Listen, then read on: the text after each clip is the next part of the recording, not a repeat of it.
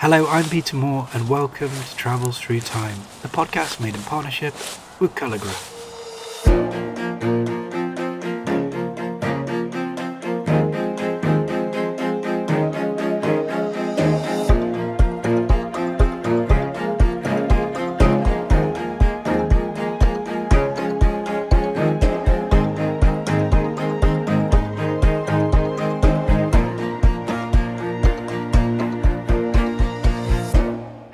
Peter Moore. Today we're travelling back a century to an English village, a disturbing mystery, and to the age of Sherlock Holmes. Today, people remember that infamous French miscarriage of justice, the Dreyfus affair, but the English equivalent, the case of George Edalji, is not so well known. The stories, though, do have much in common. They share an establishment cover up, a racial prejudice, a compelling plotline, and a vivid historical context. In the Edalji case, we can add the tantalising fact that the mystery involved Sir Arthur Conan Doyle, who launched an heroic investigation into the crime in just the manner of his fictional detective Sherlock Holmes. A little more than a century after the events, the story was poignantly fictionalized in Julian Barnes's novel Arthur and George. Now the author Shrabani Basu has returned to the case with an historian's eye. Shrabani Basu is a journalist and Sunday Times best-selling author. Her books include, of course, Victoria and Abdul, a true story of the Queen's closest confidant, which was adapted for the big screen. Her latest book is at the centre of this episode. It's called The Mystery of the Parsi Lawyer, Arthur Conan Doyle, George Edalji, and the Case of the Foreigner in the English Village. We have a newly released hardback copy of this book to give away to a lucky listener. To enter the draw, all you have to do is like our Facebook page. All details are in the show notes. Otherwise, enjoy. Shrabani Basu, welcome to Travels Through Time. I do have to, before we get going, I'm going to declare an interest. I think this is the best way to say it. I grew up in Staffordshire. Um, oh. On a farm, well, or behind a farm, you might say. And um, as a young lad, I used to go to all of the places which we're going to be talking about over the course of the next hour, including this little village of Great Wyrley, where I really? think I played cricket once or, twice. Or twice wow, that As, is fascinating. I thought a nice place to start was with uh, two different quotes. Um, they are both by Arthur Conan Doyle, and one is written in his own voice, and this first is written in the voice of Sherlock Holmes. So this is Sherlock Holmes talking in The Adventure of the Copper Beeches. He says, It is my belief, Watson, founded upon my experience, that the lowest and vilest alleys of London do not present a more dreadful record of sin than does the smiling and beautiful countryside. Okay. And the second, so this is this is a letter that Conan Doyle wrote in January 1907 to the Daily mm-hmm. Telegraph. Mm-hmm. And he writes I've been engaged for some time past in investigating the case of Mr. George Adalji, a young solicitor of Parsi origin who was condemned at the Stafford Quarter Sessions of October 1903 to seven years penal servitude for the maiming of cattle. I should be much obliged to you if you would aid the cause of justice by publishing the results of my inquiry in an early number of the Daily Telegraph. You would add to the favour if you would permit the statement to be headed No Copyright, for I hope that in that case other papers, and especially Midland papers, would copy it in extenso. Only an appeal to the public can put an end to a course of injustice and persecution which amount, as I hope that I shall show, to a national scandal. Can you tell me what he was talking about, please? Well, this is the whole, as I call it, the mystery of the Parsi lawyer. So, this is an incident that happens in 1903 in this village of uh, Great Wyrley. And um, suddenly, terror grips this mining village somebody is coming at night and slashing horses and cows and just leaving them to die in the fields. It's an absolutely gruesome crime. And the police have no handle on this. This goes on for months, six months. It starts in February 1903 and it's been going on. The villagers are in a panic. The police uh, have drafted in extra forces, but they can't do anything. And so, of course, the rumors and the counter rumors all start flying. Everyone is trying to solve this mystery, find what they call the Wyrley Ripper. And suspicion falls, of course, on this in the only Indian family in the village. And this is the family of George Edalji. Um, his father is the vicar of Great Wyrley, his name is Shapurji Edalji. He is he arrived from Bombay. He's a convert uh, to Christianity, and he's become the vicar of this white parish. And he is married to a white English woman uh, Charlotte. He has three children. Uh, the eldest is George Edalji, who is uh, the main character in this story. And as these horses are being killed, suddenly there is a spate of anonymous letters. So anonymous letters go to the police, they go to George Edalji, and they go to other villagers. And somehow they are all pointing to George as the leader of a gang that is doing this. The police round up and they just arrest George he's tried and he's imprisoned. Uh, he's, you know, found guilty and imprisoned for seven years, but he's let out on parole after three years. Uh, but the crime still hangs on his head.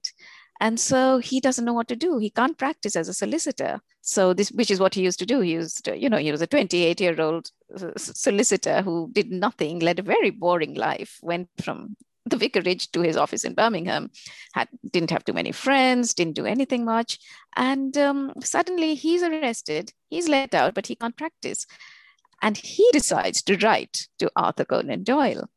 And he says that the only person who can help him solve this crime, the person who can clear his name, is the man who created Sherlock Holmes. So it needs Sherlock Holmes to solve this mystery. And he writes to Arthur Conan Doyle. It's sometimes remembered. I don't know if this is absolutely accurate. You'll tell me in a moment. But is this because, of course, during the great years of Sherlock Holmes in the early 1900s, there was a tradition that people would write to Sherlock Holmes, believing him to be a real character, and Conan Doyle mm-hmm. would be mm-hmm. snowballed with fan mail. But the idea that he only really took up one case, and that was this one. I'm not sure if that's accurate, but that is true. Is yeah, that is yeah. that right? So, up, yes, it is. So he would get lots of letters for everything. In fact, everything to him, his own mail used to be marked to Sherlock Holmes, which made Arthur Conan Doyle really fed up of the character he had created. In fact, when a shirt load, you know, from the laundry came marked to Sherlock Holmes. He said, This is it. I'm going to kill off Holmes, which he does. He kills him in one of his stories. And he says, That's the end of him, throws him off the Reichenbach Falls. But you know, you can't kill Holmes. He has such a following. Mm-hmm. So he has to bring him back. And he brings him back at the same time that all this is happening in Great Wyrley. Mm-hmm. So Hound of Baskerville is published in 1902. That's the time things are going wrong for George Edalji. And by 1903, it's out. He's in prison, of course, and that's where he reads The Hound of, Bas- of the Baskerville. And um, he's fascinated. He's never really read uh, Arthur Conan Doyle before. And so this introduction in prison to this master writer uh, then leads him down another path. But this is a crime with very long roots, which stretch back mm-hmm. into the mm-hmm 1880s, 1890s. You would maybe make an argument even earlier to the 1870s. Mm-hmm. Really, there's been a nasty, vindictive campaign of harassment against the Edalji family for a long time in Great Wyrley. Do you want to talk a little bit about that to set that contextual scene? Yep, absolutely. So in 1876, uh, Shapurji Edalji becomes the vicar of Great Wyrley. And you can imagine there is this brown man with a pronounced Indian accent. He is the first uh, vicar of South Asian origin in, in UK. And he, this brown man, is out here to preach to a white parish. You know, he's here with his wife, his uh, English wife. And um, in 1876, George is born. So the same year, um, George is born, and then two more children follow. So the village are watching him. You know, they see the children being baptized. Um, the family more or less keeps to themselves. But the trouble starts in 1888 um, when George is just 12 years old, because one day uh, Shapurji finds that there is graffiti outside uh, his house painted. The Edaljis are wicked. And also he receives this ad, you know, uh, a letter saying, subscribe to the Express and Star. He doesn't think much of that. And he thinks, you know, somebody's, a salesman has put this through. But then this same letter, subscribe or I'm going to shoot you in the head, starts coming. And he realizes this is pretty grim. And slowly, there is suddenly a lot of hate mail pouring through um, the vicarage and hoaxes. And this goes on so, you know, first the police suspect that it's uh, the maid who works in their house. She's arrested, but then she's let go because she's quite young. She's just about 17. And somehow the police at this time keep thinking that it is George. George was only 12 when the letter started, but they keep thinking it's this boy who's done it. He's written these letters because many of them were written in a sort of childish hand. Um, and they think that this is this boy um, he's uh, sort of, um, you know, he's got bulging eyes because he was very myopic. Uh, so they find him an odd looking boy, dark skinned, odd looking boy, and they think he's the one uh, writing letters uh, to himself. Now, why, you know, it completely defies logic. Why would he harass his father? Because then there are hoaxes. You know, delivery men start appearing at the vicarage saying, You ordered all this cement, and they would upload it. And the poor vicar would say, No, I didn't. Then, you know, builders would arrive. You've got a roof to mend. Um, or worse, they would, you know, call out for doctors. Uh, Mrs. Edalji is very ill, and doctors would come rushing and find Mrs. Edalji fine. you know, nothing had happened to her. So it was very embarrassing for the vicar. And he actually puts out, a, a, he goes to the local press and he puts out a newspaper, uh, an article saying, you know, anybody sending me things, please, you know, check whether I've ordered them because somebody's playing tricks on, on me. And so it's all very puzzling, but it goes on. From 1888, this goes on. By 1892, uh, between 1892 and 1895. This is still Victorian Britain, and George is now 17 years old. This spate of letters becomes more violent. They are now abusive. They now say, We're going to kill George. And, you know, they're, they're, I've seen these letters in the archives, and, you know, just think, uh, you know, these letters being directed at you, your wife, your uh, son, who's barely a teenager and uh, saying he's going to be in his grave, uh, you know. And there is this Sergeant Upton, and he's convinced that it is George. He reports to his chief, who is uh, who plays a prominent part in this whole thing, is Chief Constable of uh, Staffordshire Police, and his name is Captain Anson. He writes to him and he says, "I'm sure it's George. It's this boy, and when it's proved, you know, he should be punished." So even before an animal has been slashed and all these crimes happen, there is a background of tension, race hate in this village. I think the, the looking at the letters, they're very disturbing. The content mm-hmm. of them is mm-hmm. um, so unsettling that you wonder how they continued living. But because, of course, this was the age of Galton and eugenics, it's a generation after Darwin but at the same time some quite interesting things are happening within society and you you you write about this. So for example we have the first three south asian mps in the 1890s which was a surprising fact to me that they were all parsis. And um, just around the corner from me actually there's a blue plaque on one of the buildings and it says gandhi was a law student here in the 1890s so we know there's a long uh, history of britain being a multiracial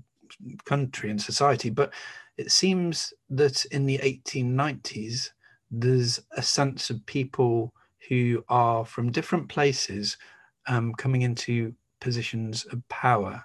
And it's a very strange place, Great Wyrley, to find um, a, mm-hmm. a, parson who is a Parsi. It's just, yeah, it, it is yeah. it is bizarre in a way, isn't it? So could you talk it a little about that? Yep. And so in 1892, the first Indian MP in the House of Commons is a Parsi, Dadabhai Naoroji. Now, of course, he he had con- contested earlier, and at that time, the then Prime Minister Lord Salisbury had declared uh, that, oh, England is not ready to vote in a black man yet. And this black man speech, you know, in today's terms, we would say it went viral, but this is what happened. There were, there were, you know, sort of cartoon depictions of um, uh, Salisbury saying Britain is not ready for a black man. And then when he wins in 1892, a few years later, um, these cartoons come up again. And Punch portrays, uh, you know, Dadabhai Naoroji in his long Parsi robes. Yes, so there is a Parsi, um, first time elected in, in parliament. But it is interesting. I found it really interesting that Shapurji never appealed to him. And I couldn't figure out why this happened because, you know, you'd think you'd, you'd write to an MP if he was there and you especially you're a Parsi. Uh, but what had happened is Shapurji had, was a convert, he was a Christian and he had left behind his Parsi faith. So I, I feel he didn't want to go back and ask the Parsis for help because he saw them as people he had left behind when he left India. He had left his family, he'd left his faith, and he'd converted to Christianity. Could you explain what a Parsi is? Just for yes, um, for clarity, it's only the Indian Indian Zoroastrians who are called Parsis. They were called Parsis because they'd come from Persia, and uh, they settled in Bombay. They settled in Karachi. Uh, they were very enterprising. So you see them in business. They profited from the opium trade. Uh, they were also very westernized. And so this was a community that the missionaries were targeting. Um, and of course, Parsis are known to worship the, the sun, you know, they're sun worshippers. So if you, you know, so they worship nature, which is such a beautiful thing. Uh, but, you know, when it's twisted like that, that, you know, this is what he is doing, this is why he goes out in the dark. The poor man just goes for a walk, but it becomes translated into prowling in the dark. So, you know, a little fact just sort of flies away in these rumors. So we'd best get into it. And I'm going to ask mm-hmm. you now, I will give you the opportunity, I should say, of um, mm-hmm. a little bit of time travel. So um, mm-hmm. we always say to people who come on this podcast, if you could pick just one year in the past, which year would you mm-hmm. like to go back to? So in this story, which which year have you picked? I'm, I'm going to go with 1907 because that's when Arthur Conan Doyle comes into the picture. Right. Well, ooh, early 20th century. Do you want to just give us a very quick flavor of? I mean, you've written about this period before when um, you wrote about Victorian Abdul, and mm-hmm. so you know this time. Could you, mm-hmm. before we get into the, the detail, 1907 what what's going on in britain what's what are the you know kind of big themes and obsessions? Well, it's the it's the Edwardian era. The whole Victorian era is over. She died in 1901, ended that period. That was the height of empire. That was when Britain ruled the seas, ruled everything. But since then, we had a little downfall. We had the Boer, well, we had the Boer Wars, which were a victory, but they were hard fought and they had to be justified and they were not popular and now Edward has uh, has come on the throne, and we have the trains. We still have the old-fashioned trams, but things are changing. So the industrial era is progressing further, but also the racism in the society is also increasing. We see mm-hmm. this uh, as soon as Victoria. I mean, I'm going to go back to uh, my old book, Victoria and Abdul, because when Victoria dies in 1901 she was very close to this man, Abdul Karim, who served in her court. And the first thing that her successor, and successor, Bertie, who becomes Edward VII, does is to burn all the letters Victoria wrote to Abdul. So a bonfire is made, and he just wants to erase Abdul from history. So he comes down heavily on Abdul, he comes down heavily on all the Indians that are employed in this royal palace because Victoria loved them. There's, there's unrest in other parts of the empire. So things are, there's a sort of churn as we enter, uh, you know, the beginning of the 20th century. So, and uh, this is yeah. exactly where trouble starts in George's life. Brilliant setup. Where are we going to go for your first scene then? Where would you like to go? So 1907, I'm going to start with Arthur Conan Doyle. He has accepted, George has written to him, uh, as we've said before, he's written to him to take up this case and he's accepted, he's met George, but now he's got to, you know, he's put on his Sherlock Holmes hat and he's got to investigate this. So he, he needs to go to the scene of crime. So early morning, he catches the train from London and he goes to Great Wyrley He um, changes trains in Birmingham, catches the branch line, gets off at Great Wyrley, and uh, walks to the vicarage where he is met by Shapurji and his wife and their daughter Maud. Um, he joins them for breakfast, and as he sits at the table, he he writes later that it was this family that really convinced him that you know George was innocent because here was this careworn vicar, you know, really anxious and tired. And there is this, um, you know, his wife, Charlotte, with her gray, he describes with her gray hair and her blue eyes, and uh, also very troubled. And this young, their daughter, young daughter Maud, who should have been supported by the police by this you know by the authorities but instead targeted by them targeted by bullies as he writes and he listens to their story he hears about all the things that have happened in the past, all the letters. So Arthur Conan Doyle now wants to walk to the field. So he crosses this line, he climbs up the tracks, he crosses the tracks, he climbs over gorse bushes, crosses the fields. And again, he realizes that George, with his myopia, would never have been able to cross this path on a wild and stormy night.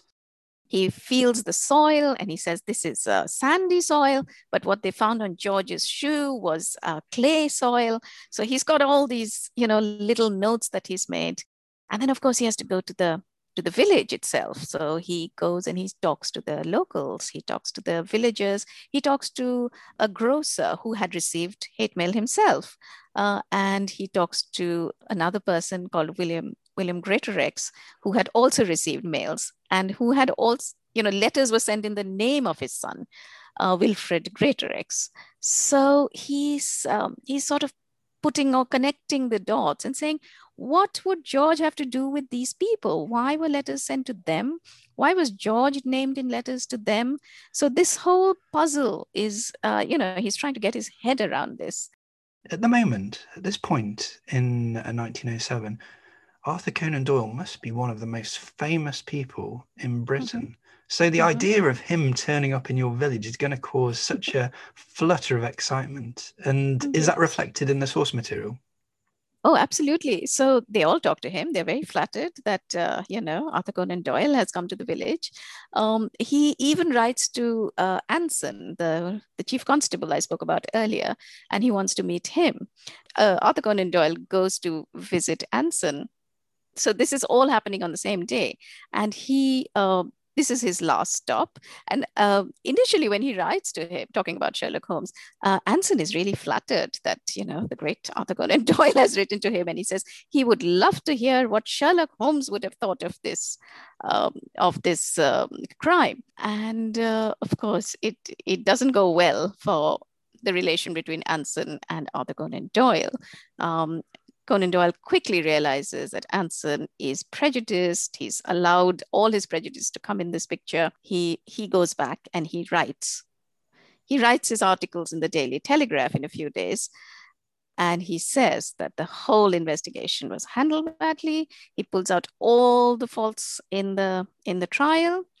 And he literally just uh, picks faults with everything and, and puts it before his readers and says this man is innocent. I, was just going to go back to Anson. That, that mm-hmm. Sherlock, well, I keep calling him Sherlock. That mm-hmm. um, Conan Doyle um, realizes so quickly that he is prejudiced in this criminal case is revealing himself because I think having read Conan Doyle's fiction, you realize mm-hmm. that he's not a man who's at the liberal end of the spectrum. He's a unionist at one at one point. Yes. There's a lot of stereotypes and tropes. I remember reading The Lost mm-hmm. World, one of his, mm-hmm. which has some kind of frankly racist descriptions. Today we describe as. Of course. So, I mean, that is the irony of this whole thing because. But if Anson is beyond him to this point of of obviousness, you see, it must um I suppose, well, it's just a it's an insight into that meeting between the two of them because he knows from the moment mm-hmm. he sees him, doesn't he? Mm-hmm. You know, the irony, he's doing it for empire because, you know, this is what we do. We good men of mm-hmm. empire, we, we, we seek justice. Um, hence, uh, he's doing this um, That's, a, for that's George. such an interesting point. So you're, you're you're saying that a central tenet of civilization in the British mind at this point is the is the legal system and the Yeah, yeah. um I- I- Democracy as well. yeah exactly and I Mhm. think just for some nuance as well, um, I was interested to see because rather than splitting this into a kind of binary and saying that the people over here were racially prejudiced, there was still a petition of 10,000 people that demanded justice for George, including MPs and members of the establishment. So when you're trying to Yes. work Mhm. out what their motivation is, I think it's probably fair as well to say that they have a real belief, faith in the law. British law has to be seen to be served. And Yes, absolutely. I mean, there are lawyers, members of the legal profession who signed this petition. Uh, there are doctors. Uh, there are there are Gujaratis. You know, Indians. Uh, Gujarati is the language that Parsis speak. So there are many of them, and then they later they contribute to a fund for Edalji.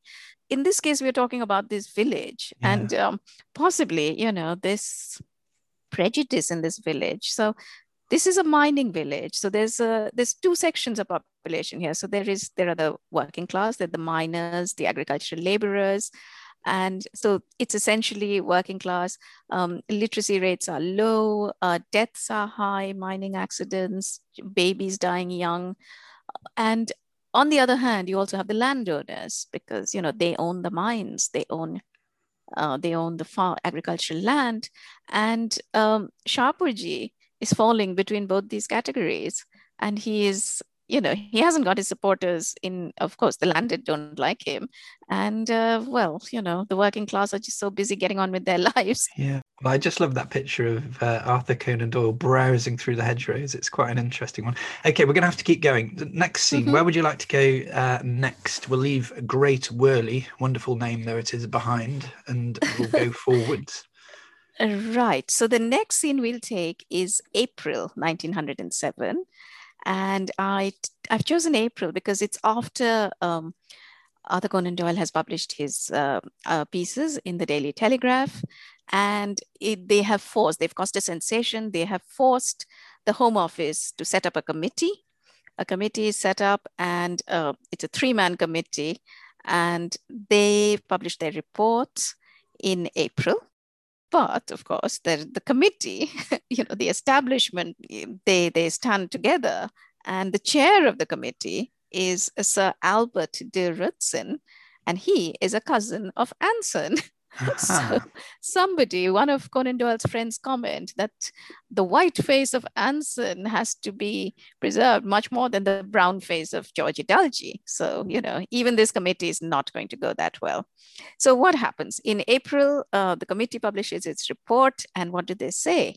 They actually give George Edalji um, a free pardon.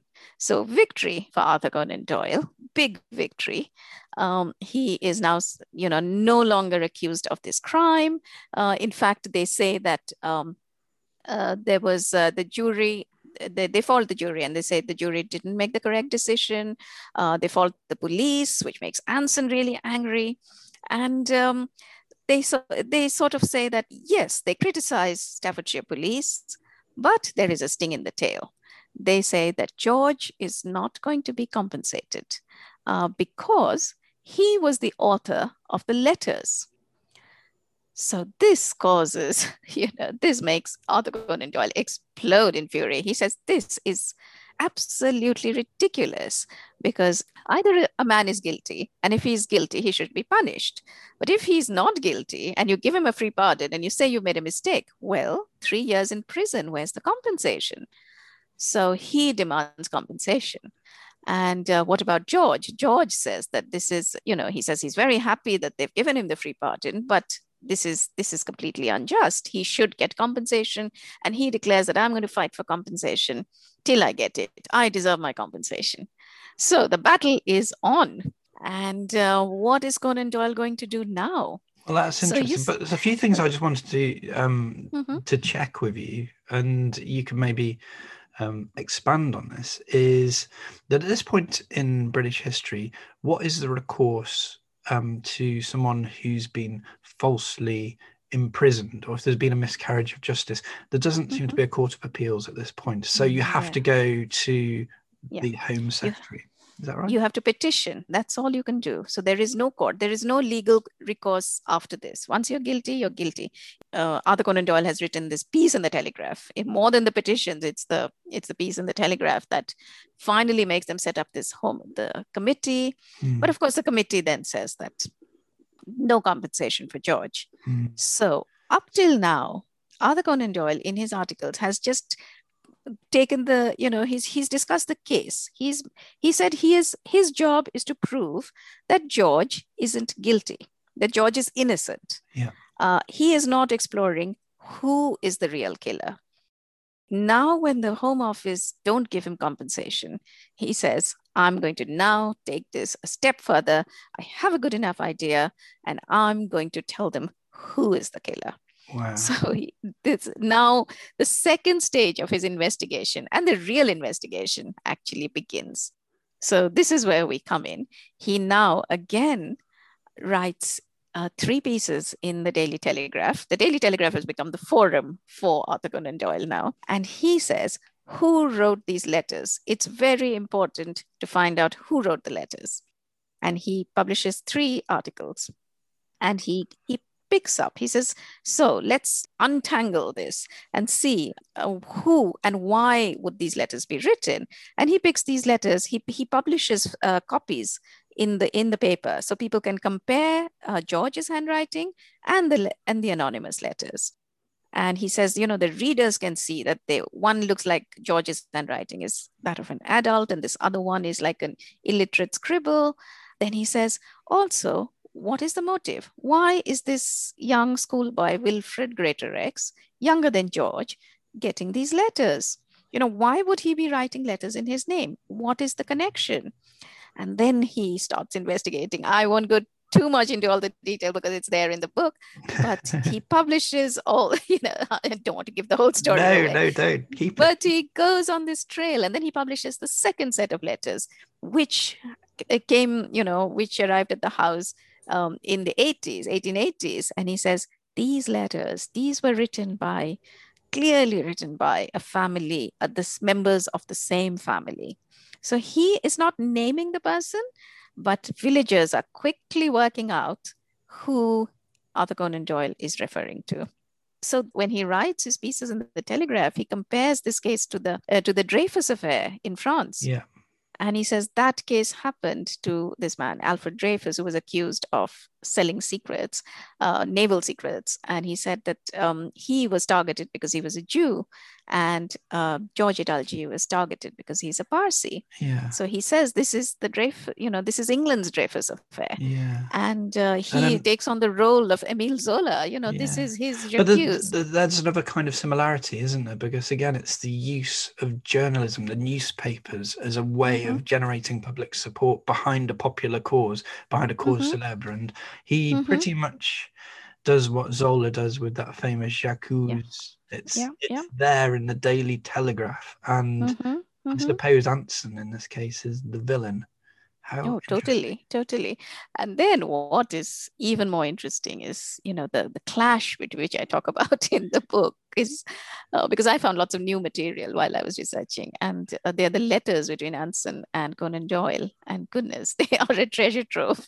They are hammer and tongs at each other, so much so that Anson is laying false trails to confuse and trip up Conan Doyle. He's leading him down different routes and Conan Doyle is, you know, and he watches as he walks down a wrong path. So it's uh, it's entertaining as well as being quite shocking.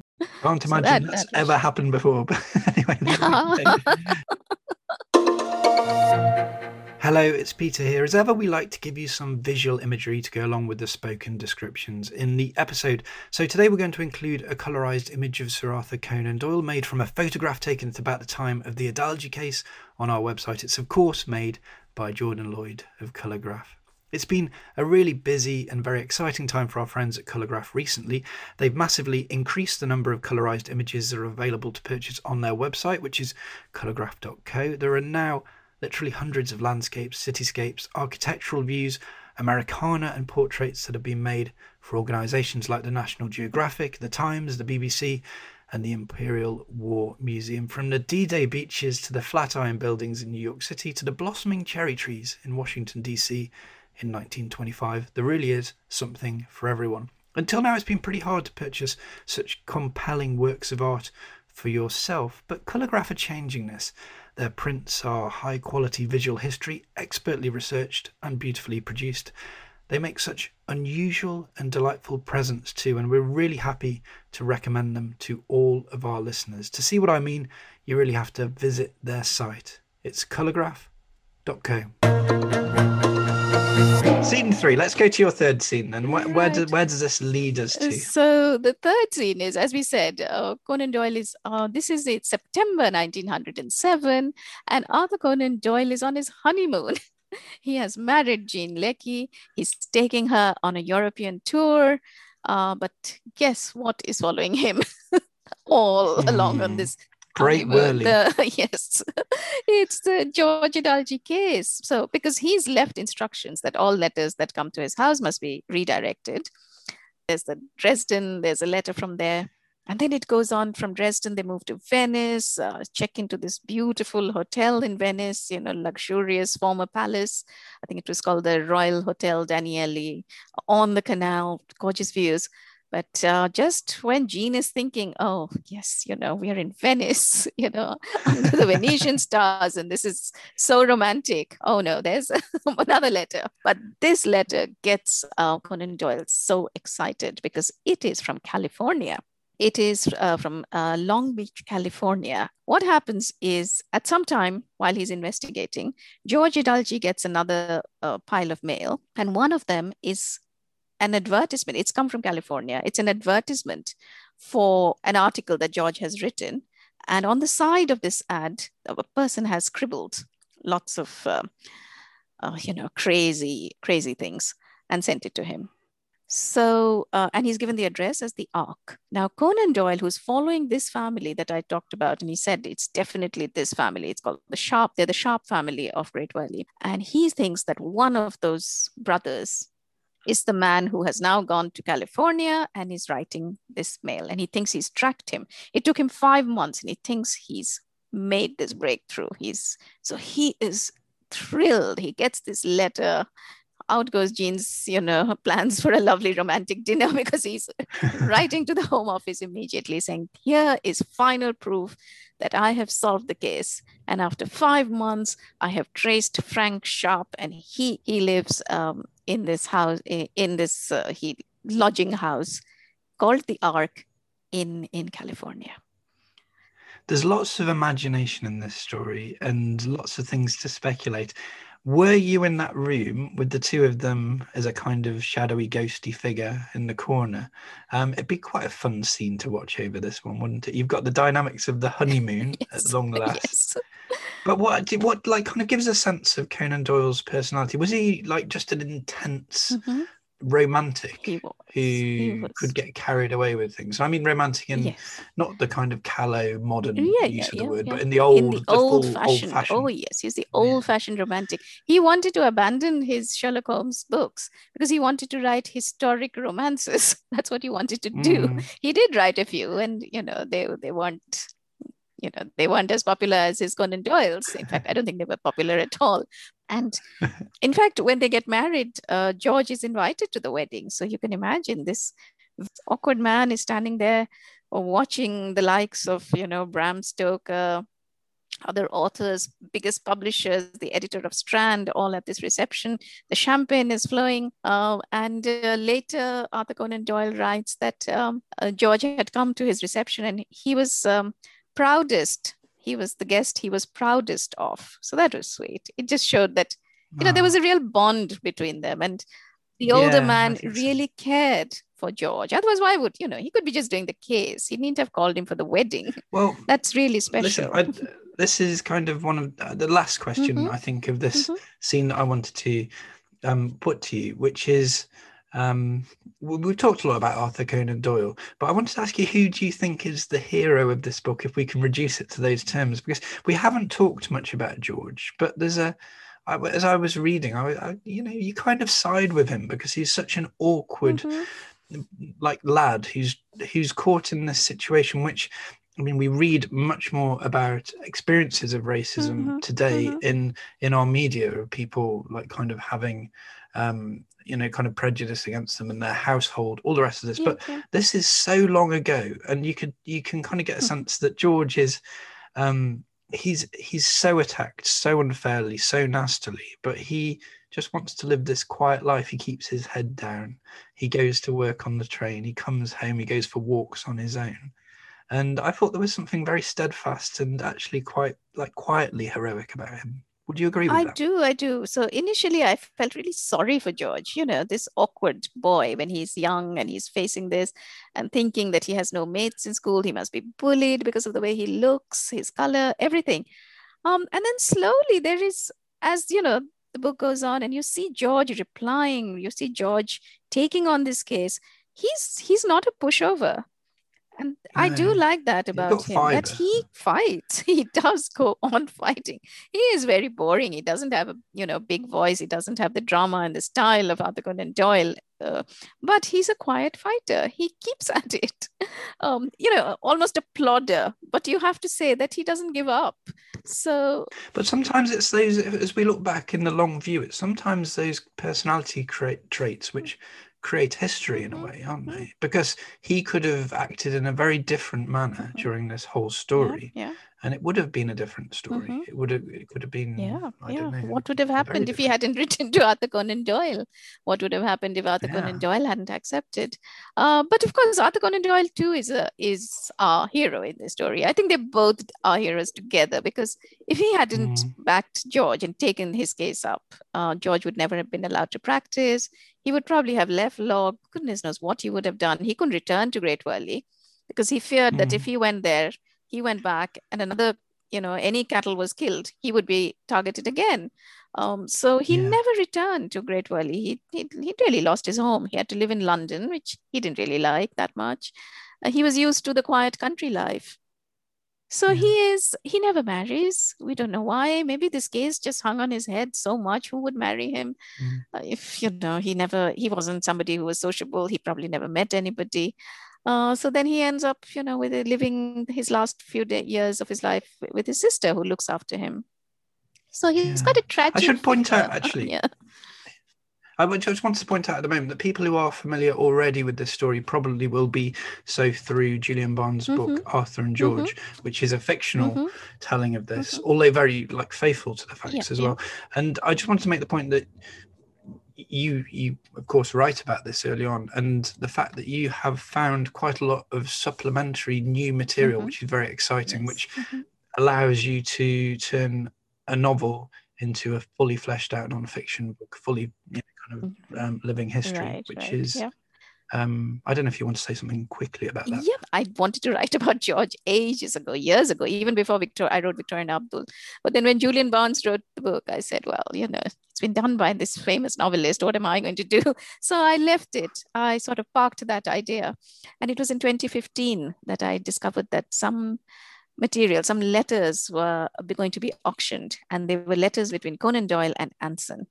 And that oh, really oh, okay. triggered me. I said, it's a sign. There's got to be new material there. I've got to follow this and find out. And so that's what started me. So in 2015, I followed those letters. They were auctioned, and I said, "Oh my God, don't let them go to a private, uh, you know, somebody's hands in private." And I never see them again. Uh, but they were bought by Portsmouth, uh, Portsmouth Council, Portsmouth Library has them, and I could make an appointment to go see all the boxes and that's where the story of Conan Doyle versus Anson, these false trails, there is so much explosive material there. You know, it was amazing. So, yeah, I really enjoyed. I was on the trail as well. You know, if Conan Doyle was on that trail, then I was on Conan Doyle's trail. And uh, yeah, oh, it was all brilliant. a lot of fun. Um, uh, researching it's such vibrant history this this i mean it's a great age of letter writing mm-hmm. and people have wonderful prose styles back then so it's all stylistically brilliant but the setting as well is yeah. is so interesting and you manage to bring a new perspective as well mm-hmm. of of race and empire and you know you're left with so much to wonder and ponder. But anyway, I wanted to. This really is my last question, I should say. We always say uh, to people when we finish our little journey through the past, if you could bring one object back mm-hmm. as a memento from the time what would you have from 1907 in this case? Um, well, it's probably it is 1907, but it's probably earlier. It's when the trial happens, 1903, when the arrest happens. It's uh, uh, George Edalji's coat that is produced as evidence, oh. and this coat, when it leaves the vicarage, is just damp because obviously he's been wearing it. Uh, and it had been an evening which was a sort of wet evening, but um, when it did, the police say there are horse hairs on it and the vicar looks at it and said, It's not a horsehair. Then he goes to the window and he says, There's no horsehair. There's it's a thread. You know, the police keep saying it's a horsehair. Anyway, court is uh, taken away to the police station. And then by the time of the trial, this court comes and the doctor declares that there are 29 horsehairs on it. so where so, did these mysterious horsehairs come from um, and uh, this is produced as evidence that you know convicts um, poor George Edalji. So I'd love to see that coat with the horses. Yeah, well, maybe it'd be a good thing to to wear to the book launch, wouldn't it? Maybe. Really interesting. Maybe nobody'd want to come near me, but keep it as you know. if we're if we're allowed book launches, if we're allowed. who knows? Um, well, listen, this has been um, loads of fun, and uh, I think I've learned quite a bit talking to you. Even you've taught me a bit about Staffordshire, which is nice as well. So good luck with the book. It's really, really worthwhile. I think the the sense of you on the trail is abundant throughout, and it really rips along. So it's a great, it's a great pacey read as well. Oh. Congratulations and thank you. Thank you. Thank you for inviting me. It's been lovely to chat. thank you. That was me, Peter Moore, talking to Shrabani Basu about her engrossing new book, The Mystery of the Parsi Lawyer, Arthur Conan Doyle, George Edalji, and the Case of the Foreigner in the English Village. It's recently published in hardback by Bloomsbury. As I said at the start of this episode, we have a newly released hardback copy of the book to give away to a lucky listener. To enter the draw, all you have to do is like our Facebook page. All details in the show notes. As ever, there's so much more, including a colorized image of a very cheerful Arthur Conan Doyle on our website, tttpodcast.com. I'm going to be back next week with the brilliant novelist Simon Scarrow, but from me for now, that's it. Thank you very much for listening.